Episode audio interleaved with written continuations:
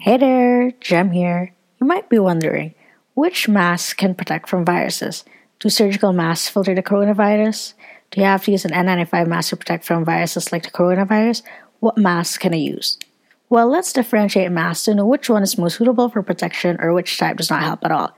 In regards to the type of mask, surgical masks can offer some protection as more readily available and does not restrict breathing.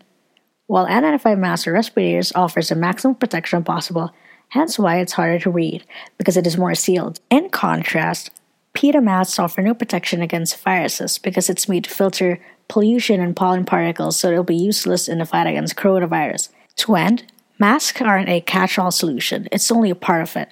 Practicing good hygiene, such as washing hands regularly with soap and water, is more effective as compared to hand sanitizers because these are just recommended for when you don't have access to clean water. Now you know the difference between masks and how you can protect yourself.